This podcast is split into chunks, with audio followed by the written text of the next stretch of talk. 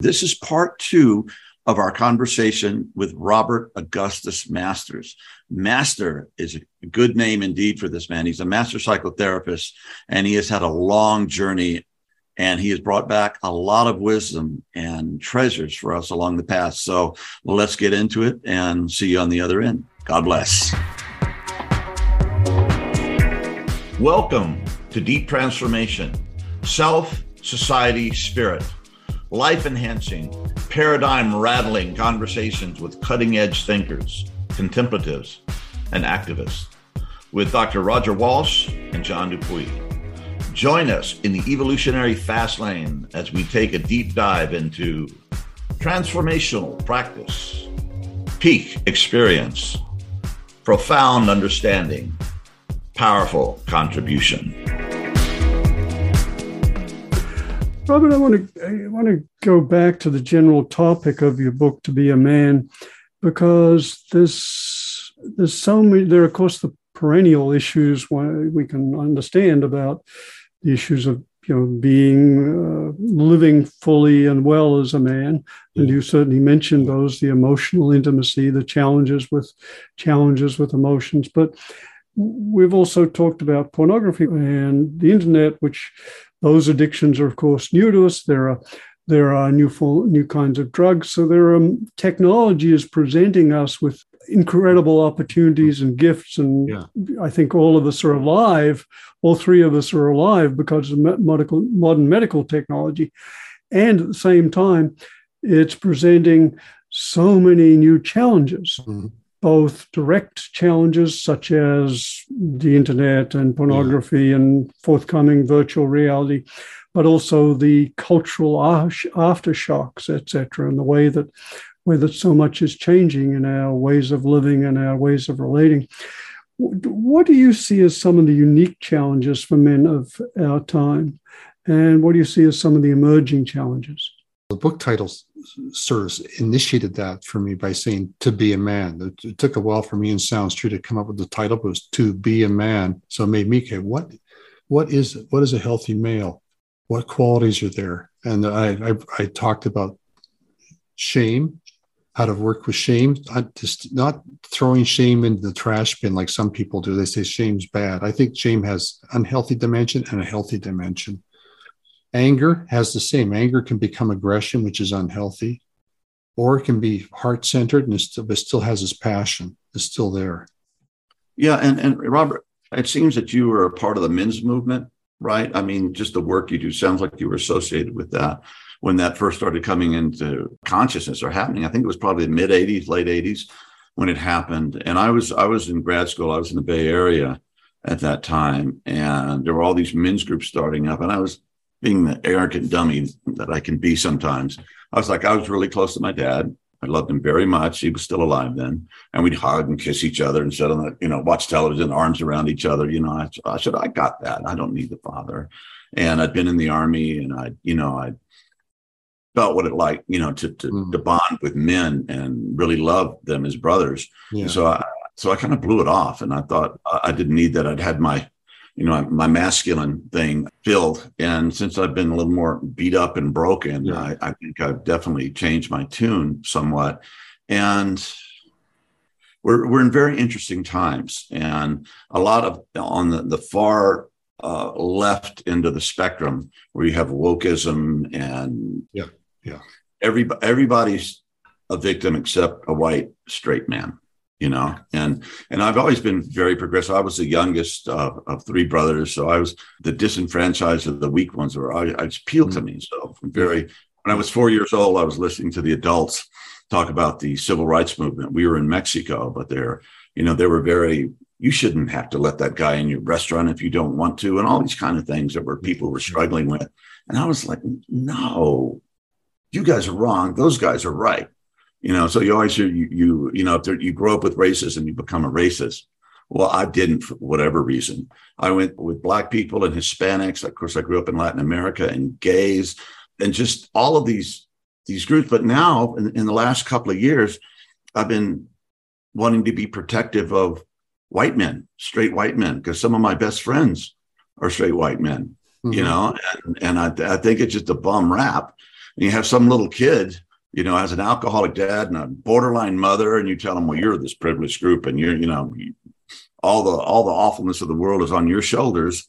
That's certainly not fair. And one of my big all-time heroes, of course, is Dr. Martin Luther King. And that that that maybe I'm paraphrasing this, but says, I hope there comes a time when my grandchildren will be judged by the content of their character and not the color of their skin or their plumbing or their gender, but by the content of their character and their minds. Yes. And I feel like it's time that we, all right, yes. If you go back far enough in all of our histories, our ancestors did awful things. Okay. I'm sure.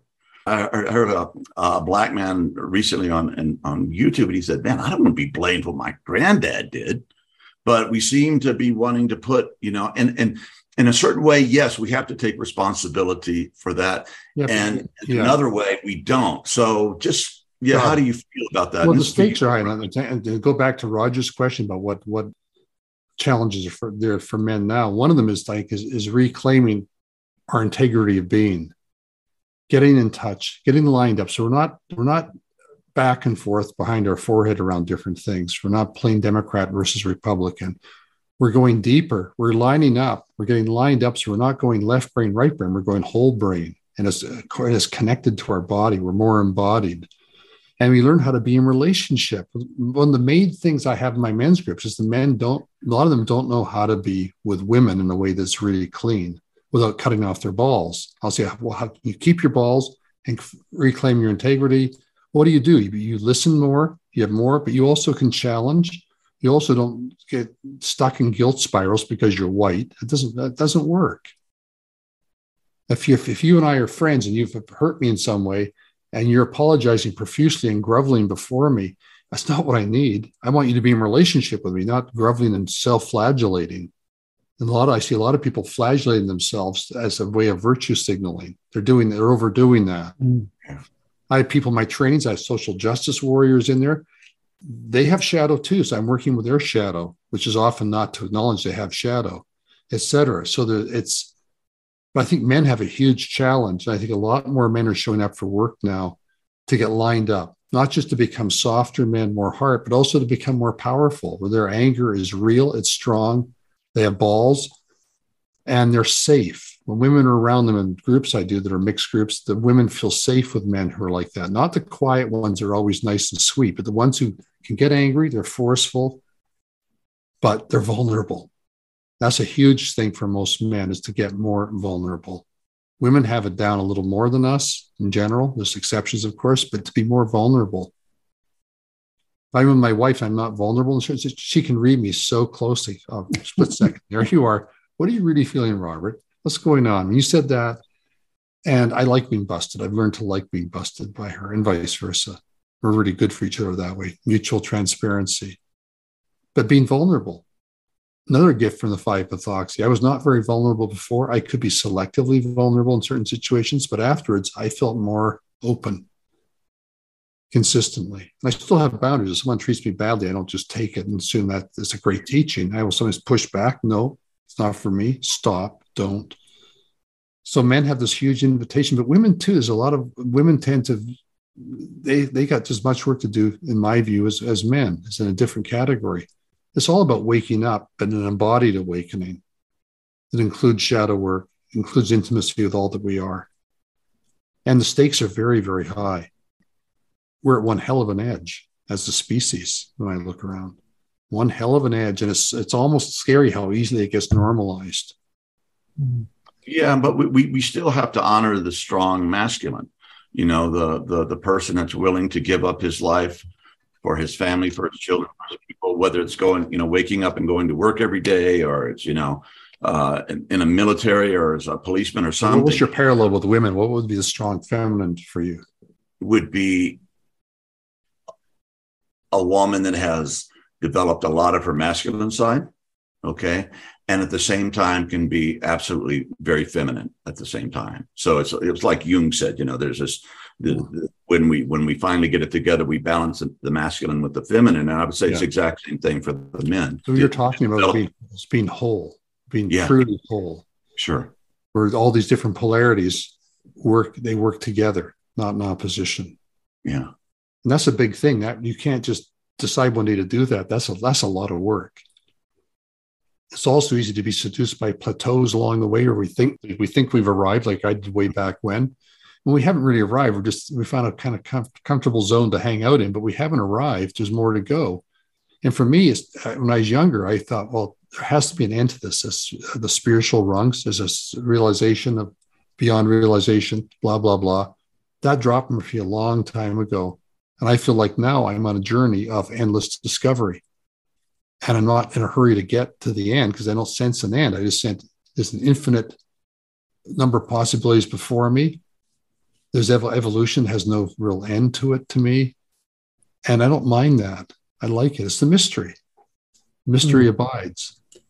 Yeah, and that uh, feels like a really important juncture on the spiritual path of of aiming for a specific state or experience or realization yeah. with the assumption that that'll handle it all to the recognition that first nothing handles it all and second that as you said it's endless mystery and yeah. the beauty of that is not just endless mystery but endless possibility of opening and and transformation and we had the privilege of having a, a guest on uh, in our uh, recent dialogue who Hameed Ali the founder of the yeah. diamond work and uh, Ridhwan school and I have to say he articulated more, better than anyone I've ever heard that crucial distinction between the perspective that most spiritual paths have that there is one particular state realization discovery opening mm-hmm. that is the goal and the end and basically once you get there the goal is to hang out and to stabilize it yeah and his perspective which is well, yes, there is that experience, that state, but there's also this one and that one, and this tradition points to a particular mm-hmm. realization. And beyond even that, there's a possibility of each realization being a portal into further realizations. I agree. Uh, yeah. And it gives a very different view of freedom because, in the traditional perspective of most paths, freedom lies in realizing and then stabilizing a particular state mm. or realization. And in much more rarely one sees, and I think Hameed articulated it better than anyone I've ever run across, there's another kind of more encompassing and presumably more profound freedom, which is the capacity to be with any experience and yeah. to, and to recognize any experience as a full expression of reality, of the mm-hmm. absolute, of, of truth, etc. Yeah. And implicit in that is not privileging the non dual over the dual. Yes. There's a problem I have with non duality. I've worked with different teachers and that thing. I'll say what I sense here, the differences are being homogenized. It doesn't feel right to me. There's, not an honoring of individual differences and the profound impact we have as unique individuals. Mm-hmm. There's that. And I like what Hameed's saying. I mean, he had, my favorite book is called Runaway Realization. Well, mine too. Yes. like, well, thanks for cutting loose. Like this is it. People may not get it, but you're you're cutting loose now. You're not trying to just be a diamond heart teacher. You're going beyond that. Yeah. Yeah, and we actually asked if we could focus on that in his subsequent book, uh, "The Alchemy of Freedom," in our in our dialogue. I think you'll enjoy it. and also, I think the, the, deepest freedom doesn't require you have a choice. I think the deepest freedom means you, you don't no longer have to have a choice. Like I don't feel like I have a choice to write or to work with people the way I do. It's just it's in my blood. It's a given. Yeah. I don't do it to make money. I do it because I, I love it. I've been loving it ever since I started writing and working with people. And, and we probably need to be careful and, and discerning here because not having a choice feels like a lot could, could be interpreted as a la- lack of freedom or a loss of freedom. Exactly. And I think what you're pointing to is more the recognition this is my unique way of being, this is my calling, this is my Dharma, and there is delight in simply flowing with it. Does that yeah. feel right? Yeah, it does. And also, it's like there's a consideration what is choice exactly? To, as a philosophical thing, what is choice? What's the anatomy of choice? Who's doing the choosing? My conditioning, me. And then we end up in mystery again. Funny how we uh, keep ending up there, isn't it? Well, it's everywhere. uh, well, Robert, I want to go back to back to a previous question I raised, and that is we is that we talked a little about what are some of the unique challenges of our time that men face, and if there's more you have to say about that, I'd love to hear it. But also, what are some of the emerging challenges that you see? I think a lot of it is to do with uh, integrity. Mm-hmm. To, have, to, have, to have more integrity and to discover, to learn what that is and to be lined up internally so that you are not seducible by the usual pulls. You're not seducible sexually, not seducible intellectually. You're also not rigidly trying to be yourself, but you're, you're, there's a there's a sense of alignment internally. So you're not going to be you cannot be swayed unless it's for a really good reason and you flow with that. And that's that's growing up. That's becoming more mature. I mean, I do the men's group. Sometimes I love it when I have guys in their 70s in the group and I have guys in their 20s. As I love seeing the, the, the, the two age groups see each other, and see each other's do their work and celebrate that and that sense the evolution is possible. I think it's also to do with the relationship. I mean, I think a lot of men have, have not entered relationship deeply.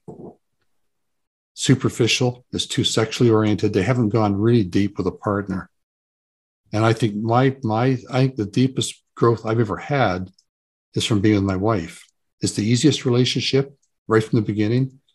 And yet it's been the most challenging because there's so such transparency and vulnerability. So I, I've grown more from being with her than from anything else, including my 5-methoxy. It's just like, this is it. So I often promote intimate relationship as a path of awakening for those that are willing to do the work. It's a lot. And not so emphasized traditionally. In, in traditional contemplative practice, the relationship was primarily centered either oriented towards God or Guru. Yeah. And mm, and there really wasn't so much on peer relationship as a path. And yet, no. that's one of the things you've been laying out and emphasizing just how profoundly valuable it can be. And I, I think it was the advanced yoga after you've spent a year or so in retreat or done done a few years of practice and therapy, then then uh, maybe it can handle a really intimate relationship. I well, exaggerate. I, have called, I've called intimate relationship the ashram of the 21st century. It, right. It can be. Many people glorify that, and they, they they don't do the work that's required. They don't outgrow their reactivity, etc. But it's sitting there, and I I'm I'm living in it, and I love it. Even though it's going to be very painful if she dies before me, it's like, yeah. so what? That's that's what happens. I, I welcome the devastation in an odd sense. Yeah, yeah, Roger, and, and I don't know, people know, but you lost your your life partner uh, of many years and a highly respected uh, a woman just a few years ago, and that's kind of when we met. And and I know, I mean, she's not around physically anymore as she was, but how does that continue on with the grief, the loss, the change, but those years together how does that that continue mm. to resonate in your life mm. well that's a large large question and and of course it was such a powerful and gifted relationship that she really was a very very remarkable and wise woman that it was as robert was saying a uh, yeah, a very a very uh, powerful practice in fact as mm-hmm. powerful as any i've done and and of course, uh, I think she, her teachings and inspiration and feedback, etc., live on in, in my life. Yeah. And I think forever I will be touched mm. by her and, uh, and partly a, uh, gifted by and a product of her and her many extraordinary yeah. qualities. So. Do you still talk to her? I don't. No, that's uh, people have asked that, but I, I don't really. Sometimes I ask, you know, kind of in a guidance, but I don't have a mm. sense of communication with her. Do you feel a communion with her? I'd, I'd have to explore what you mean by communion. Yeah, connection, non-physical uh, connection. Not so much. Uh, a number of people seem to expect that I would, given how remarkable the relationship was, but mm. it's uh, I, I, can't say I, I, do. It's like, yeah, she's gone. So, yeah. yeah. Hmm. Do you miss her? Um, let's see. Well, of course, there was enormous grief when she died. She died Mm-hmm. very suddenly. We went out Yeah. to dinner with some friends, and five minutes after we got there, she complained of chest pain, and five hours later, she was dead. So, Wow. so there was a great grief, and that, of course, as you described, was an enormous learning. Because, and I'm so grateful for spiritual practice and spiritual tools. You know, it's like Mm. made an enormous difference. And I know I got away much lighter than most people do with grief, just by, Yeah. you know. yeah. There's one person who came to see me 24, 24 hours after she died said, You don't seem surprised. And I said, I'm not surprised. I knew this would happen or I'd go first, but I'm shocked. Mm. Um, so, so in many ways, I was fortunate in having a lot of tools to work with and having, having some as much as one can prepared for this. So, Yeah. Well, my wife and I, we talk about this quite often because, you know, she's got breast cancer now. I've, Mm. I've had prostate cancer since 2008, had the heart attack. So we're healthy, we look healthy, we feel healthy, but we're vulnerable. So we talk about this, what it would be like for the one that's left. What do we want to do? At, you know, when the person dies, and we look at it, we feel it. Sometimes it's very sad. Other times it's where it's very expansive. Suddenly we, we go into that zone where suddenly it's just mystery, looking at it, mystery, looking at itself. No escape from feeling in that, but just simply depth, more depth. And no matter what happens, I know I'd be profoundly grateful. I'll be devastated in a way, but I'll be very grateful to have had that time with her, yes. Yeah. have a true partnership.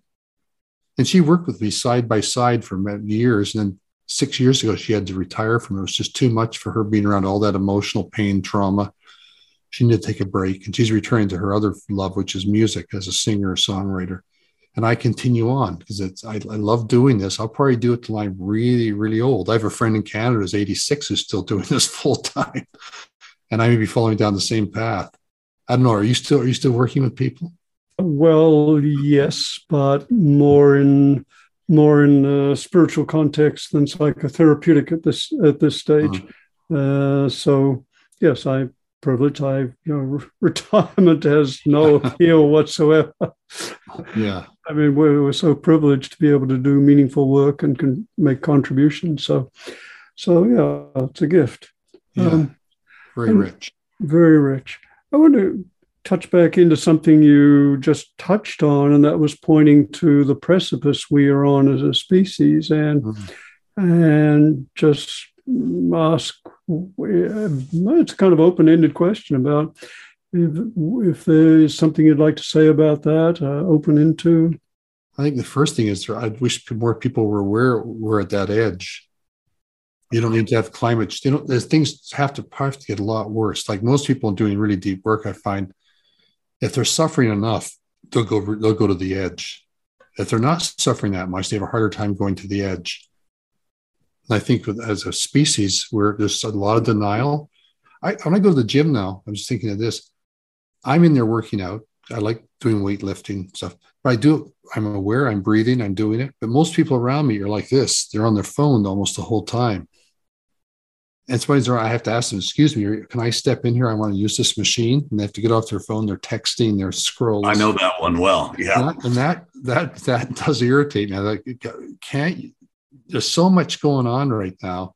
I understand the human need to numb ourselves to to crises, potential crises, but if there was a time for waking up, this is it. And do you see this? You work very deeply, particularly with men, but also with women. Do you do you see this? How do you see uh, this this existential crisis we're facing, confronting men and, and women, but men today? I think it's going to probably get worse before it gets better. And I also mm-hmm. think in groups, I'm doing my trainings with men and women. I bring this up fairly often, and we don't try and figure it out. It's more like just feel it, feel what's going on. Think, don't numb yourself. I had a guy from the Ukraine in a group recently, and he cried his guts out over what was going on when he was given a chance. Shifted the whole the whole group. It was so important. But the more that's needed, where we grieve together, we feel it. Like here's the edge. I mean, I live in a very privileged part of the country. I mean, it's very peaceful here. There's no no fires, no hurricanes. It's very peaceful. But I know not far away from here, there's a lot of trouble. And I think all we can do is use that as a as a catalyst for deepening our, our awakening, becoming aware, more aware of shadow, because an unresolved, unresolved shadow elements run us until we are aware of them. They just run us. And I see the planet being run by a lot of leaders. Shadow is running the running the program without any awareness. And how do you how do you inspire people on that scale to do that? I gave up on that. I'm not meant to go on giant stages and do that. I do it with small groups at a time I'm having an impact, but I only can take a certain number of people at a time and do the appropriately deep work with them in that. So on one hand, it's kind of hopeless. The other hand, I have I have a, abiding faith in in life continuing. I know that I am life outlives me, but I also am life. That that helps me. And we're all we're at this edge, and I really feel grief for the upcoming generations, our grandchildren. Like wow, what are they what are they going to be living in? Probably something not as privileged and pleasant as this. Well, who, although who knows? I don't know for sure, of course. And do you see this an awareness of the existential crisis and the emotional impact of that coming up in as you invite men to do yes. deep work? I see more and more people having it in their dreams. Mm-hmm and I, one thing I teach people is how to work with nightmares. Like instead of trying to leave the nightmare, many many people want them. They realize it's a nightmare. They want to get the hell out of there. I'll say, what? Learn to practice staying in the nightmare. You're conscious in the nightmare. If you want, you can change your body. Lucid dreaming, you can fly, you could do something, but stay, stay there. You're so close to the having a clear view of your own trauma and collective trauma. So it's a bit like my work is to help people get closer to what they'd rather not be close to. Mm-hmm. Here's the edge. Here's the pain. It's not very popular, but I'm, i want you to move towards this. I'll show you how, step by step, not too fast, not too slow. I know without turn, facing our pain, we're, we're, we're just absolutely seducible by all the distractions from it. Mm. And that's that's that's you know electronic addiction, biochemical addiction. There's so much of it around, There's so much suffering. And, and so much of healing work and growth work, both psychological and spiritual, comes from that willingness to open to those experiences we've previously avoided. In exactly. fact, one could say that that is perhaps the core of psychotherapy. That's that's it in a, in a nutshell, isn't it? turning toward what we normally would turn away from. Yeah. And I had, a, I had a, when you were telling your story about, you know, where you were and then having this DMT like catastrophe and how that came out, I was thinking that or feeling that that's in a personal way probably what's going to happen to us as a species. You know, things are going to get so bad and just so awful and so catastrophic that it looks like the end is come, but yet out of that will will become a species that and largely has been reborn in, in good ways. Yeah. Maybe not as arrogant and you know technologically sophisticated, but something will shift. And we talked to Chris Bache, Dr. Christopher Bache here, and he had written a book called LSD and the Mind of the Universe. And over a 10 year period, he did 73 very high, high dose controlled LSD experiences. And he was just given an amazing amount of teaching. And finally, they said, by the way, it's not for you. You need to write this. And it took him another 10 years to write it. I don't know anybody could handle it as well as he did. He's a very humble and learned man, and he was able to come back. But one of the things he said, yeah, that that what seemed to be coming through is that things were going to get a lot worse, but ultimately it was going to be very good. Well, implicit in that is the fact that people often worst circumstances often bring out the best in at least some people. Not everyone, a lot of people it brings out the best, like heavy wartime. And and one of the challenges of our time, Robert, is clearly going to be as the challenges mount, finding and and making available to people those perspectives and practices which help transform challenges into opportunities. Mm-hmm. Because mm-hmm. you're right, under stress, most people automatically regress. Uh, mm-hmm. Uh, that's the default reaction. You become more egocentric, more tunnel vision, short term thinking yeah. about me, etc., survival. And yet, as you point out, there's clearly the possibility, given the right conditions, for people to step forward and expand to meet the challenge and to lead mm-hmm. others in doing so. You know, I see it. I was just thinking of my shorter groups. I do three day groups for men and women. There are only six people allowed in. They always form a community. Even though I no longer am interested in community, given my early experiences, I'm just not drawn to doing that anymore.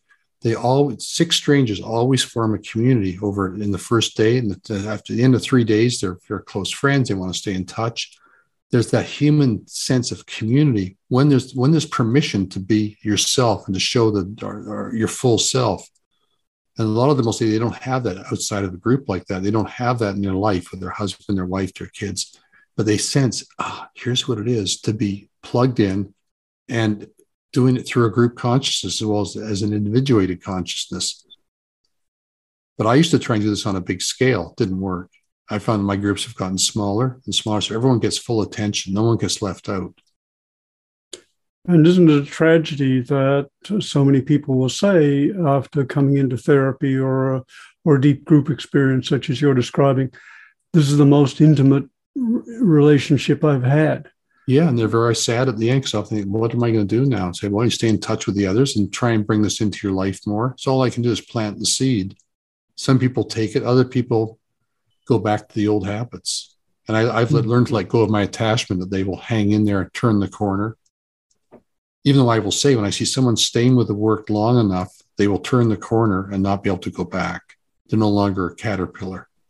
They got their wings now, but they have to hang in there yeah. And that takes that takes an existential courage.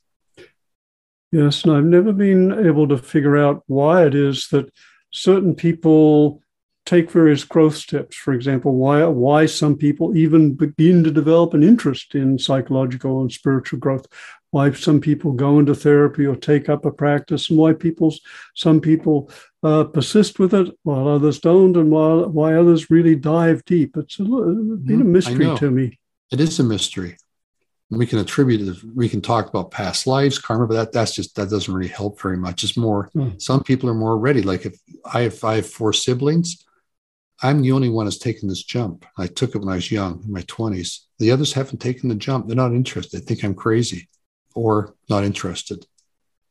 You know, Hameed was talking about that in his book and in our conversation about that activation, you know, and some, you know, the, the cocoon starts to open up and that almost everybody on the path at some point has this sometimes when they're very young in my case i was think it was 11 when i had my first big experience of god and when was that for you robert can you can you point your finger to I had it as a very early, I had, I had as a very young child. I was wide, wide open.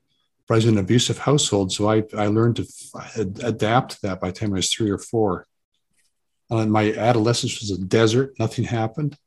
And then I was 21. I was doing a PhD in biochemistry. And someone said, You want to try some mescaline? I said, Okay. I had mescaline. I sat for hours looking at the flowers and I felt my whole being expand. I felt plugged into who I was as a little boy. That was my first real awakening. And I had a lot of awakenings during lucid dreaming. I had awakenings. I went to the Rajneesh ashram when it was a long, long time ago. I had a huge awakening there, even though I did not like being there very much. But I had those moments of just, oh, here's who I am. Here's this. But I was driven. When I first had my first therapeutic experience, I said, I want to do more of this. I'm interested. I want to know more about body work, psychotherapy, how to incorporate spirituality into psychotherapy. I was so curious and many people I knew around me didn't have the curiosity. And even being around me, some of them picked up, got a contact high for me. They try it for a little bit, but it wasn't in their bones to do it. Whereas I would do it no matter where I was. My problem was when I was younger, I assumed I'd arrived well before I had. I thought I was at the top of the mountain. I was actually just the just the base camp at the bottom. I thought it was the peak. Is, are any of us beyond base camp? yeah. Earth to Robert, come on, wake up here. Yeah. Uh, Robert, this has been this has been um, such a delightful, delightful conversation, and I, mm. like John, I just appreciate your openness and vulnerability and and authenticity. It's very beautiful. Is there anything you'd like to say or discuss before we kind of move towards closure? I have one more question before we get to that point, and I would be remiss not to ask this question. And Heidi always reminds me to do oh, this. Oh, yeah and practice, transformational practice, has been a huge part of my life and work for a long time now. So I, I would ask you at this point in your life, what is your practice? What does that look like? Being as intimate as possible with all that I am, all that I am, all that I am. And I have, I, I don't meditate formally anymore. Mm-hmm. I do short prayers before I work. I actually I work out a lot. Just paying attention and being staying completely transparent, open to my wife. We're around each other a lot. That's my practice. Now and then I like to sit for a long time or two, but I like I don't need like the my younger man. I don't do retreats anymore. And I and the other practice is is attuning to my mortality. And implicit in which is a statement that just comes to me now releasing all that I took and take to be mine. That's a gradual process. Like I'm no longer concerned about plagiarism. Other authors want to quote me. They'll, they, may, I say, you don't have to even quote me. Just use whatever you want. Take it. I mean, it came through me. It's my book. My name's on it, but I, I don't feel the same degree of mine, me. It's fading naturally as I get older. I turn 75 in a few months. So and I have to say, my favorite decade is my 70s by far. Mm, beautiful. And as someone who uh, still is deeply drawn to meditation, I hesitate to use the word addicted, but uh, but attached certainly. Attached. That's a more socially acceptable term. There right. are worse addictions. Uh, I'd be intrigued to hear what the shift has been for you that that no longer draws you. Well, I did a lot of it when I was in the 70s, early 80s. I did Vipassana courses, was the, did Rajneesh stuff, did all that. And I felt the need of it slip as I became more meditative naturally during the day. Mm-hmm. Not like I'm constantly in it, but I'm, I'm every every hour, half hour, 15 minutes, I'm plugging in and where my breathing. If I'm not doing like a chunk a day, then the rest of the day is different. It's like it's, it's consistent. And when I feel need to go really deep, I'll just lay very still, drop in. Well, the other practice I have once here, this is a little not quite as serious. I get out of bed and I do a plank. you ever done a plank? Mm-hmm. I hate I hate them. I used to I just want to quit as soon as I've done 15 seconds. I'm I'm working that's, my that's a long time. It's not easy. I'm working my way up to five minutes. I'm over four minutes now, and I'm shaking like a leaf doing it but it's a discipline. It's an odd thing and it's quick. Mm. Yeah. Just being present. Just being present feels really good. Being present. Yep. Well, be here now as Ram Dass. and I really enjoyed this too because you're you're both so present. So I mean, it was a it wasn't an interview. It was lovely to have the conversation. Yeah, well, uh, yes, it's a beautiful conversation indeed. Yeah, uh, and and that's that's what we hope for, and that's what is is a delight to meet mm. and to dialogue and co-explore together. Mm. As, Have you known uh, John for very long? Well, let's see, about uh, six years, I think. Something uh, like that. Yeah. Yeah. And it was amazing for me to become a friend with Roger because I, I really admired him and his work and his books and stuff. And then we became friends. And this is this deep transformation, this thing that we do, has been such an incredible blessing for me. It's really helped me and to be able to experience it with Roger, I, yeah. I've always respected since I've heard of him, but I've grown to really love and to participate in these experiences. And it's been, it just means very much to me. And uh, well, you're a great, you're a great team. I felt extremely at ease, comfortable the whole time, even though we started off with the topic that's a little tricky for me, but just dive in. It's like, I didn't know if you're going to say turn the machine off or whatever, but you, you were so gracious and so, so open it's it's a tremendous tremendous blessing and I hope more people read that part of your life because a lot of people need to read it and hear that. Yeah. yeah particularly at this at this time when when the DMT psychedelics are becoming coming very fashionable. Yeah. Very fashionable, yes, for better and for worse. Uh, Robert, anything you'd like to add before we come to a close? I no, feel I feel done in a good way. I'm, I'm well cooked. well cooked. Well, yeah. well, for my part, thank you so much for being with us. Thank you for your life's work. Thank you for being going through the fire and being willing to really, uh, really just open to the fullness of your humanity and your experience in the way you have. It's an inspiration. I I feel touched by you and what you do, what you've done and are doing. So thank you. Thank you. And it makes me look forward to my seventies. How old are you, John? I'm 65. Okay, getting closer. I think I'm 66, actually. Sorry about that. uh, well, thank you very much, okay, both guys. of you. Okay. Awesome. Thank you. Today's episode was brought to you by iAwake Technologies.